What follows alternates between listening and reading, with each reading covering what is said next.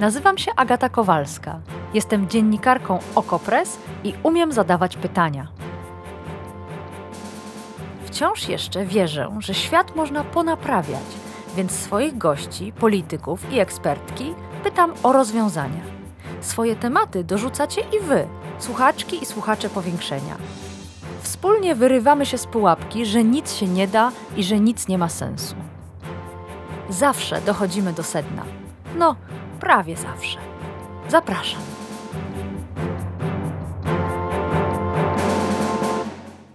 Dzień dobry, to audycja Powiększenie. Dzisiaj w trochę innym zestawie. W zastępstwie za Agatę Kowalską poprowadzę rozmowę ja, czyli Dominika Sitnicka. Bardzo mi miło. A dziś będziemy rozmawiać o PiSie, o tym, co tam się dzieje, a dzieje się dużo. Są kłótnie, spiski, dymisje i to wszystko postara się nam rozwikłać e, Agata Kondzińska, dziennikarka Gazety Wyborczej. Dzień dobry. Dzień dobry, bilans się zgadza, Agaty nie ma, jest inna Agata, więc jest okej. Okay. Została, została zachowana e, równowaga. Tak jest. To ja może zacznę od e, takiej przypowieści. We wtorek, 4 października, Jarosław Kaczyński został spytany o to, jak właściwie wyglądają te relacje Mateusza Morawieckiego e, a z ministrem aktywów państwowych Jackiem Sasinem. I usłyszeliśmy, że było spotkanie klubu, po spotkaniu była kolacja. E, Jarosław Kaczyński opowiada tak. To było 10 czy 12 nawet osób przy stole i tam siedzieli obydwaj panowie premierzy i przez długi czas naprzeciw siebie i bardzo miło ze sobą przez cały czas rozmawiali. Tyle mogę w tej sprawie powiedzieć. Są liczni świadkowie. No więc mamy licznych świadków na to, że Mateusz Morawiecki nie pobił się z Jackiem Sasinem, ale powstaje pytanie, no a dlaczego miałaby być jakaś, e, jakaś kłótnia między nimi, jakiś problem? Co takiego właściwie się działo przez ostatnie tygodnie między tymi dwoma panami? Oczywiście Jarosław Kaczyński, który opowiada, że y, w czasie kolacji obaj siedzieli i jedli i tam nikt e, nikogo nie okładał ani nożem, ani widelcem, po prostu próbuje uspokoić swój e, elektorat, swoich wyborców, e, ponieważ ten konflikt, który obserwowaliśmy już od jakiegoś czasu, tak naprawdę chyba od maja mm, on się nasilał, były takie pierwsze doniesienia, że jest grupa spiskowców, skupiona wokół wicepremiera mm, i ministra aktywów państwowych Jacka e, Sasina, że oni się spotykają, że w gronie jest m.in. Mariusz Błaszczak, szef MONU, że jest pani marszałek e, Sejmu Elżbieta Witek i tak dalej, i tak dalej. Padały nazwiska, padały oskarżenia i padały nieoficjalne oczywiście, bo, no bo dziennikarze mają taką robotę, żeby przynosić wiadomości nieoficjalne przede wszystkim, mm, że, e, że ta grupa chciałaby odsunąć e, premiera albo zmienić e, premiera. To jest oczywiste, że Jarosław Kaczyński nie przyzna oficjalnie, że taki konflikt był, ale wszyscy wiemy, że on był, obserwowaliśmy to. I widzieliśmy to właśnie zarówno w mediach, do mediów zaczęły wyciekać dokumenty, czytaliśmy, że Jacek Sasin ma doskonałe pomysły na to, żeby zaradzić zimie, która przed nami i, i żeby zabezpieczyć sezon grzewczy, który też E, przed nami, ale to premier się e, nie zgadza, na przykład, żeby e, rządowa Agencja Rezerw Strategicznych utworzyła taką strategię z węgla. Tam, tam wpływałby, wchodziłby ten węgiel zakupiony przez spółki Skarbu Państwa, a agencja ujednoliciłaby cenę. Morawiecki odpowiedział, że to naraziłoby go na złamanie prawa.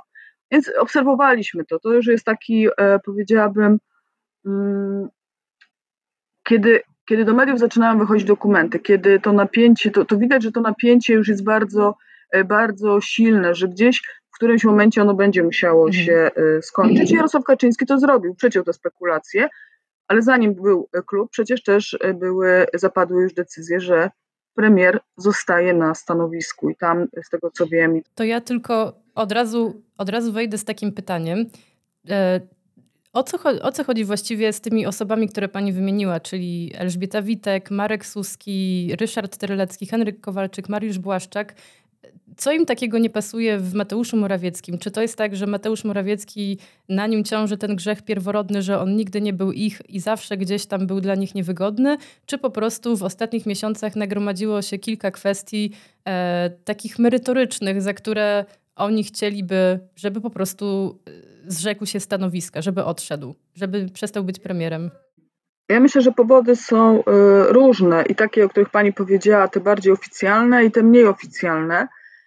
E, to, że premier e, oczywiście zawsze będzie tym obcym ciałem, ale Jacek Sasin też jest. On nie należy do zakonu, e, tak zwanego zakonu PC, czyli tych druhów, którzy z Jarosławem Kaczyńskim idą przez politykę od lat 90., jeszcze z jego pierwszej partii się wywodzą, porozumienia centrum. To jest to najwierniejsze grono, najbardziej lojalne i najbardziej zasłużone. Jacek Sasin też do tego grona nie należy, ale z takich nieoficjalnych informacji gdzieś ten spór narastał. No i chciałabym powiedzieć, mm, powtarza, powtarzać plotek, no ale, ale, ale to, to, to jest gdzieś podskórnie opowiadane, politycy Prawa i Sprawiedliwości opowiadają to, że cała historia zaostrzyła się, gdy e, media e, mogły oglądać zdjęcia Jacka Sasina z jego wakacji, bodajże w Madrycie, już teraz sobie nie przypomnę. Mm, I otoczenie, otoczenie wicepremiera uznało, że za wyciekiem i za informacjami do mediów stoi otoczenie premiera Morawieckiego, no i tam się zaczęło dochodzenie, sprawdzanie, kto wyniósł, kto napisał, kto podrzucił i tak dalej, i tak dalej. I um, z tego co wiem, no to w Ministerstwie Aktywów Państwowych było bardzo poważnie e, traktowane. Więc to jest jedna rzecz. Dwa, no, oczywiście są kłopoty z węglem, jest kryzys i jest wielka inflacja, jest drożyzna, jest, e, niezna, niepewne są ceny energii, ceny gazu, nie wiadomo co będzie, e, co będzie z węglem. Zaczyna się też w obozie władzy szukanie winnego. Kto tym winnym jest, kto za to zapłaci i czyja polityka do tego doprowadziła. Rząd czy gabinet premiera Mateusza Morawieckiego nie ma dobrych notowań, a właściwie Cebos podawał, że ma najbardziej fatalne notowania z, ostat, z ostatnich lat. I no, siłą rzeczy to jest naturalny kandydat, mm. żeby jeszcze bardziej podciąć mu, e, mu nogi. No, dziwne, oczywiście, że Jacek Sasin zrobił to tak jawnie, bo Zbigniew Ziobro też wojuje z Morawiecki. Otwarcie ręki na premiera nie podniósł. Oczywiście no pewnie dlatego, że nie wywodzi się z tego e, spisu, prawda? On, on jest raczej tutaj mhm. koalicjantem, może stać wokół się przyglądać i od czasu do czasu coś tam coś tam powiedzieć, że mu się nie podoba, natomiast, natomiast nie czuje się na tyle silny, jest tylko koalicjantem. Jacek Sasin jednak zbudował poparcie wśród rdzennych polityków Prawa i Sprawiedliwości, ale no, w momencie próby okazało się, że to czy silniejszy, czy sprytniejszy, czy może moment był nieodpowiedni na to, by podnosić rękę na, na premiera Mateusza Morawieckiego, okazał się Morawiecki. To jeszcze tylko tak dopytam, bo jakichś takich wątpliwych osiągnięć Mateusza Morawieckiego trochę się nazbierało w ostatnich miesiącach. E, jaką rolę w tym odegrało to, co się wydarzyło wokół, wokół Polskiego Ładu? Bo jak rozumiem, to też miała być taka, no, taka karta przetargowa Mateusza Morawieckiego, taki prezent, że oto tutaj będzie wielka reforma i nagle e, nam skoczą słupki. E, I druga rzecz, e, jak w tym wszystkim, gdzie w tym wszystkim leży sprawa KPO? Czy to jest uważane za porażkę Mateusza Morawieckiego, czy jednak to bardziej idzie na konto Zbigniewa Ziobry, że, że zamącił i się nie zgodził na pewne jakieś tam, no na, na taką głębszą reformę, której, której oczekiwała Komisja Europejska? Ja myślę, że to są bardzo trudne pytania, ponieważ znaczy, bez wątpienia jest trochę tak, że Mateusz Morawiecki idąc do rządu E, zbudował swój mit na takich dwóch filarach. Po pierwsze, bardzo skutecznego i sprawnego menadżera. Tak, on przyszedł z banku, miał za sobą i to banku z kapitałem przecież zagranicznym, więc tutaj ta światowa klasa. To miało mu też otworzyć drogę na te salony europejskie i, e, i pokazać, to jest ten drugi filar, sprawnego polityka z Polski, który jest w stanie na tych salonach brukselskich załatwić wszystko, czego nie udało się załatwić wcześniej premier Beacie Szydło. No i troszeczkę ten mit na naszych oczach runął. E, zwłaszcza ten mit e, brukselski, czyli tej polityki, e, polityki prounijnej.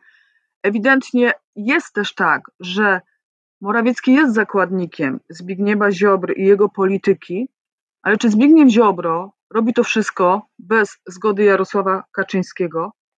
No więc to, to jest taki troszeczkę ten efekt, e, powiedziałabym, taki ciągły, bo jestem przekonana, że Zbigniew Ziobro po części tymi tak zwanymi reformami realizuje wolę Jarosława Kaczyńskiego. Stąd są te opowieści, że Unia robi, dokonuje zamachu na naszą suwerenność. Tu nikt nie dyskutuje o tym, że mamy mm, sędziów z legitymacjami partyjnymi, że e, unijne, e, unijne instytucje mówią o łamaniu praworządności, że zagrożone jest państwo prawa w naszym kraju. E, Prawo i Sprawiedliwość odwraca tą opowieść, odwraca tą opowieść i mówi, że my jesteśmy suwerennym krajem i nikt nam niczego narzucać nie będzie.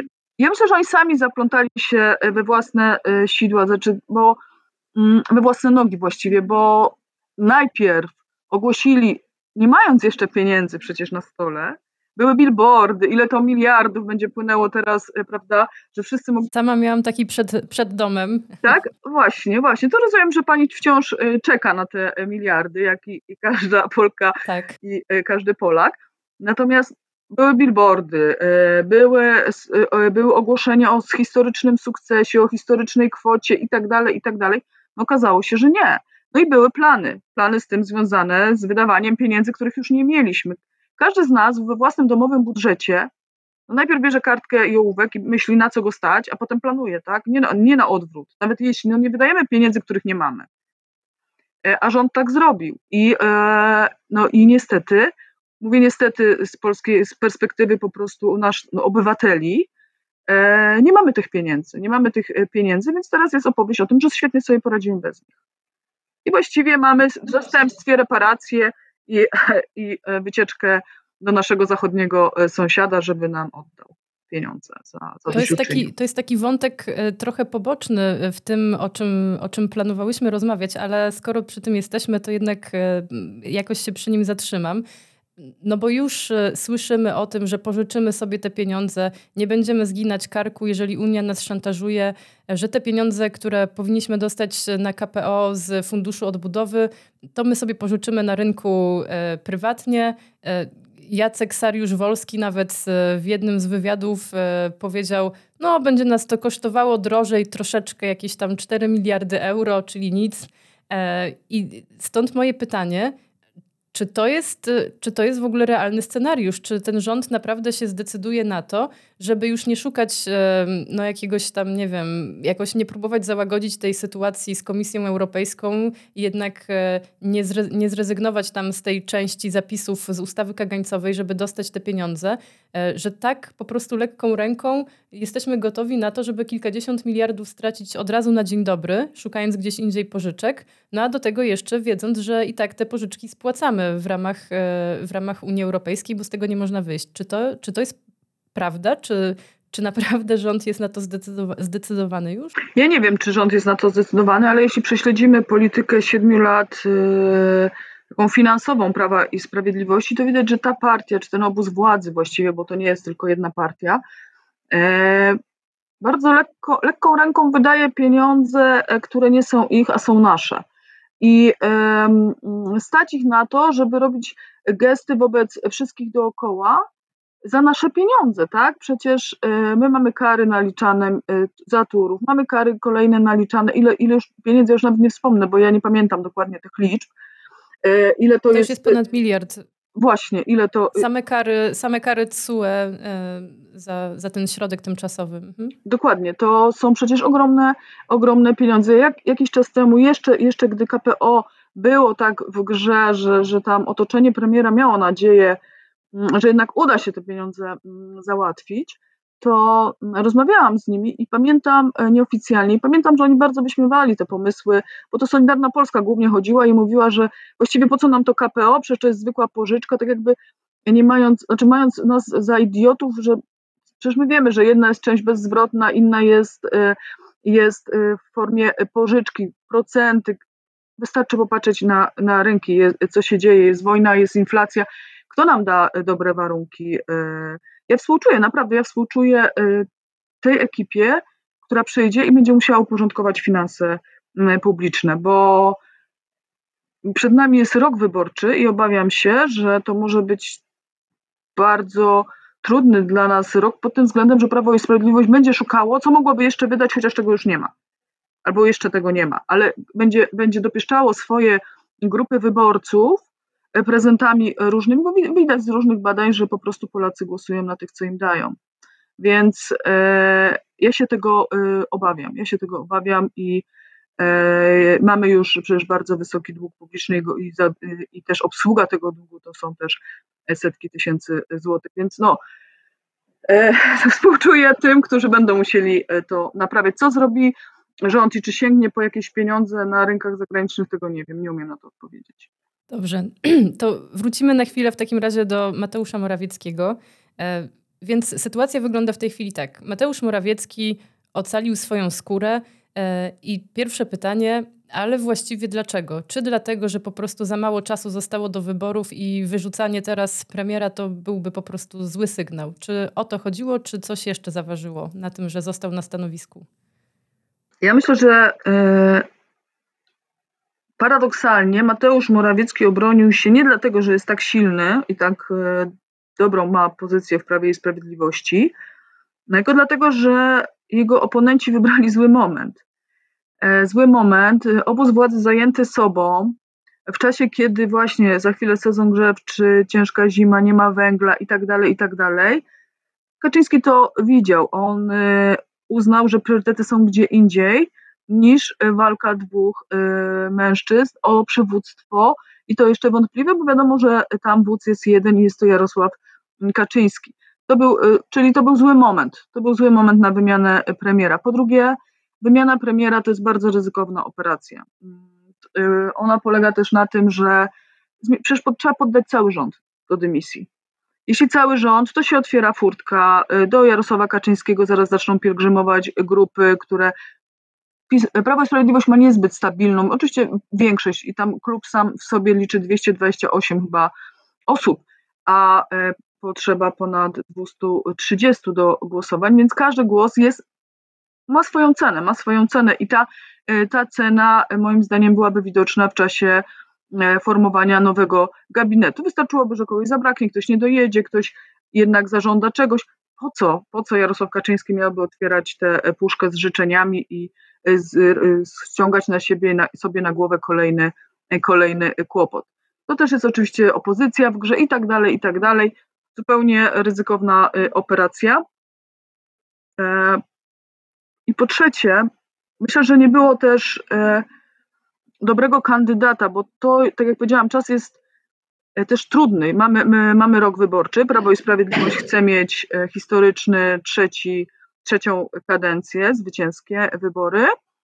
E, potrzebuje kandydata, potrzebuje premiera, który będzie sprawdzał się nie tylko na tym polu medialnym, czyli pójdzie na gada, spotka się z wyborcami, który będzie pracował od rana do nocy. Kaczyński zawsze był pod wrażeniem, myślę, że nadal jest tego, ile Morawiecki potrafi e, z siebie dać w ciągu dnia, tej jego aktywności takiej, mm, nie było kim go zastąpić. Padało nazwisko Elżbiety Witek. No właśnie, to, to pytanie, skąd, skąd Elżbieta Witek? Ja myślę, że Elżbieta Witek po pierwsze stąd, że e, Mateusz Morawiecki i jego najbliższy współpracownik, czyli Michał Dworczyk, to jest ta gdzieś tam są związani, no Michał Dworczyk bardziej, Mateusz Morawiecki mniej, ale również z Dolnym Śląskiem. Z Dolnym Śląskiem to jest bardzo silna frakcja e, właśnie skupiona wokół Elżbiety Witek, Anny Zaleskiej, Beaty Kępy. To jest cała ta, e, ta grupa, która chciałaby ten Dolny Śląsk odebrać z rządzenia męskiego, czy wyjąć spod panowania męskiego. Więc być może ja też słyszałam takie opowieści, że to kobieta, bo Prawo i Sprawiedliwość testowało przecież już ten wariant z kobietą premierem i, i Beata Szydło e, miała dość dobre notowania.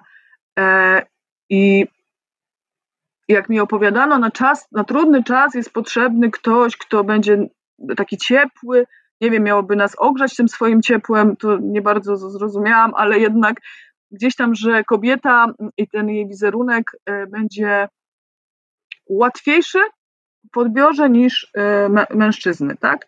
Więc tutaj też takie, e, takie e, badania pewnie robili, albo takie analizy prowadzono w Prawie i Sprawiedliwości. No to jest trzecia, trzeci, trzeci powód, dla którego.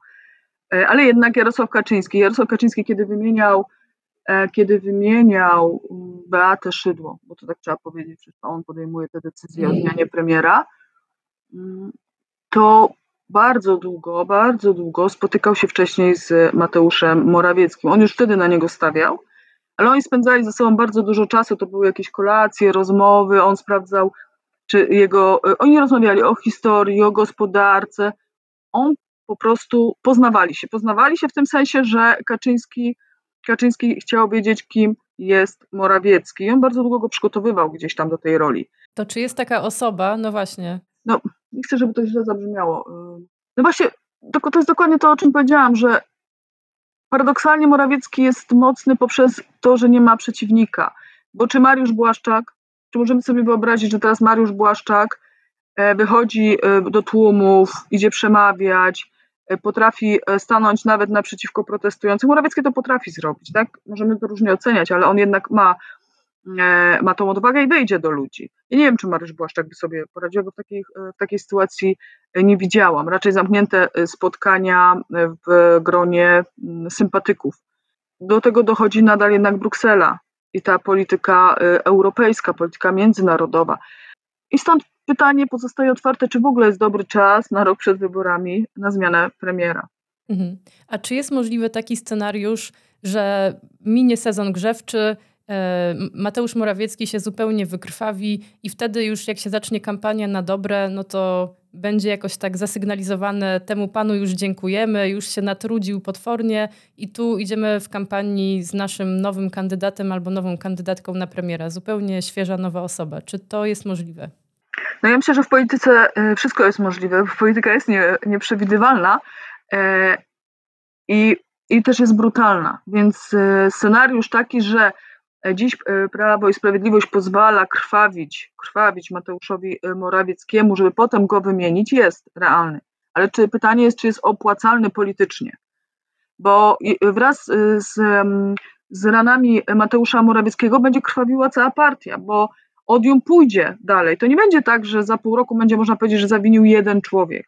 Dziennikarze przypomną awantury o węgiel, e, będą kolejne spory, jeśli, jeśli E, ta zima okaże się tak trudna dla Prawa i Sprawiedliwości, to przecież tam się zaczną też wewnętrzne tarcia, zacznie się szukanie winnych, jeden drugiego będzie obwiniał. Ja pamiętam, jak Prawo i Sprawiedliwość było jeszcze w opozycji i, i przegrywało wybory.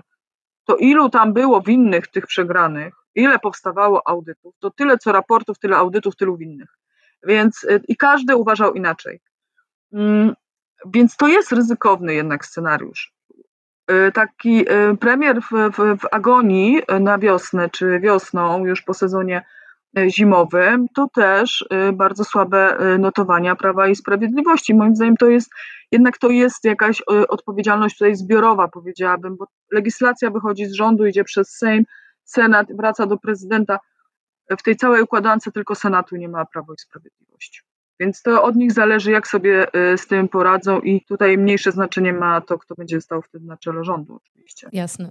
No więc y, Mateusz Morawiecki przetrwał tę burzę, ale nie bez, y, no nie bez kosztów, i tym kosztem jest Michał Dworczyk. E, dlaczego akurat Michał Dworczyk, oprócz tego, że to jest jednak najważniejsza osoba w jego gabinecie? No ja myślę, że Właśnie dlatego, że to jest y, najbardziej zaufana osoba premiera, to w tej układance dla utrzymania władzy pewne ofiary musiały być y, złożone, żeby lud się nakarmił, więc lud pisowski dostał w ofierze na ołtarzu Michała Dworczyka. Mm, to, Ale z drugiej strony trzeba to wyjaśnić swoim wyborcom. Dlaczego Michał Dworczyk, który ma takie sukcesy na koncie jak akcja szczepień, jak nie wiem, most pontonowy. Teraz cytuję wpisy różnych dziennikarzy z Twittera o zasługach. E, jak to wytłumaczyć? E, skąd nagle ta dymisja? Co takiego się wydarzyło? Ale czy pani się spodziewa, że ktokolwiek z Prawa i Sprawiedliwości będzie komukolwiek coś tłumaczył? Bo ja się tego nie spodziewam w ogóle. Nie. moim no, zdaniem. No, no, niby, no niby nie. No, po siedmiu latach rządów tej e, partii e, i po ich polityce albo braku polityki informacyjnej między nawet nami, dziennikarzami, gdzie my jesteśmy pomostem do, do społeczeństwa, nie mam najmniejszych złudzeń, że ktokolwiek będzie cokolwiek nam e, tłumaczył. Moim zdaniem Michał Dworczyk pozostanie aktywny, zanim będzie ciągnął się. Proszę zobaczyć, dzisiaj na, na, na szefa kancelarii typowany jest były marszałek Sejmu Marek Kuchciński. No właśnie, czy to jest w ogóle możliwe, żeby, przepraszam za to wyrażenie, wsadzić Marka Kuchcińskiego Mateuszowi Morawieckiemu do, do gabinetu? To jest w ogóle możliwe? E, Bo to brzmi jak zupełna potwarz. Nie, oczywiście, że to jest y, możliwe. Ja słyszałam, tam było parę nazwisk w grze innych, ale, ale to Jarosław Kaczyński wskaże, kto będzie, y, kto będzie przy premierze, bo Nowogrodzka musi mieć tam swojego człowieka. Ma, Marek Kuchciński z punktu widzenia Nowogrodzkiej jest doskonałym kandydatem. On jest lojalny, on, jest, y, on wywodzi się właśnie z porozumienia y, y, centrum, więc ma ten ro- rodowód najbardziej szlachetny, jaki może być w Prawie i Sprawiedliwości. E, nie buduje frakcji, nie otacza się, nie ma dworu zbudowanego z polityków, nie, nie prowadzi własnej polityki. On jest tylko lojalny wobec Jarosława Kaczyńskiego. I to wystarczy. I to jest najwyższa rekomendacja w Prawie i Sprawiedliwości, więc y, to jest dla mnie y, oczywiste. A premier, który zdaje sobie sprawę, że ten pucz był naprawdę blisko e, i że był realny i że obronił się, on nie może teraz y, pokazywać jakikolwiek, y, komu on ma się sprzeciwiać, Jarosławowi Kaczyńskiemu, który, który właśnie może go odwołać albo spowodować, że straci stanowisko premiera. No tutaj jest y, układanka, y, układanka prosta i moim zdaniem, jeśli tylko Marek y, Kuchciński wyrazi zgodę, to zostanie szefem kancelarii premiera. Ale co innego chciałam powiedzieć, chciałam tylko powiedzieć to, że przecież też ciągną się, on ma też swoje ogony. E, Marek Kuchciński, e, przecież e, wszyscy czytaliśmy o jego podróżach, i lotach do, do Rzeszowa z rodzinami, on za to płacił. Czyli zanim się chem, chemtrails ciągnie. Tak, tak, więc, więc ale i co? I można wrócić na najwyższe urzędy w kraju? Można. To jest taka partia, to jest też partia, Prawo i Sprawiedliwość jest partią, która nie, ma krótką ławkę, a Jarosław Kaczyński ufa bardzo niewielu. On nie dopuści przecież do kancelarii premiera kogoś, do kogo nie ma zaufania. To jest jednak bardzo, e, bardzo e, ważna organizacyjnie komórka tak, w rządzie. To tam zapadają te decyzje, tam ten kalendarz, ta praca i tak dalej, i tak dalej. Więc to muszą być osoby zaufane. A czy, a czy Jarosław Kaczyński ufa jeszcze samemu Morawieckiemu? Ja myślę, że tak, bo gdyby nie ufał, to dziś premierem byłby ktoś inny. Że w momencie, kiedy Jarosław Kaczyński powie nie, to będziemy e, obserwowali w Sejmie wybór nowego premiera. To jeszcze tylko takie jedno pytanie na koniec. E, W tych ciężkich miesiącach, które czekają Mateusza Morawieckiego, na kogo on może liczyć właściwie w tej partii? Kto, kto może być dla niego wsparciem? Kto gra z nim do jednej bramki? No, ja e, słuchałam e, ostatnio wywiadu Jarosława Kaczyńskiego dla Polskiego Radia. I on tam powiedział, że Mateusz Morawiecki dostał bardzo duże owacje na, na klubie. Tak, ty też tam czytałaś właśnie ten fragment, że, że tak, że ta potem kolacja była i tam wszyscy byli bardzo zadowoleni. I trochę jest tak, mm, trochę jest tak, że y, no, ileś osób orientuje się na premiera w rządzie, pewnie mniej niż więcej.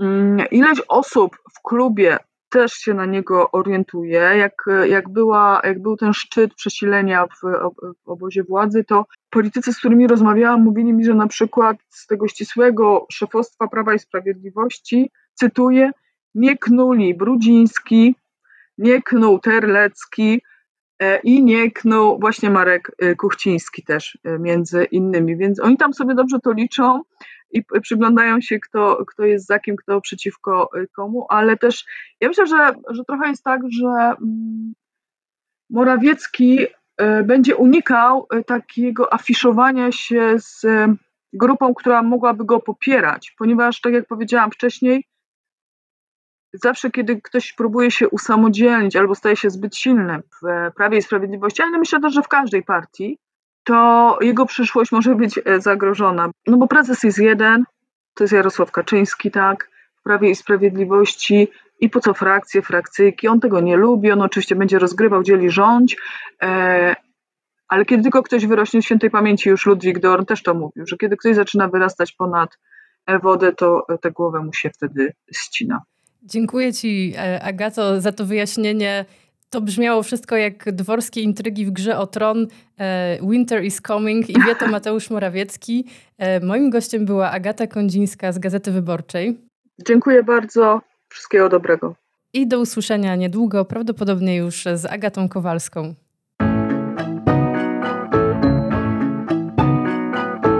To było Powiększenie, podcast Agaty Kowalskiej.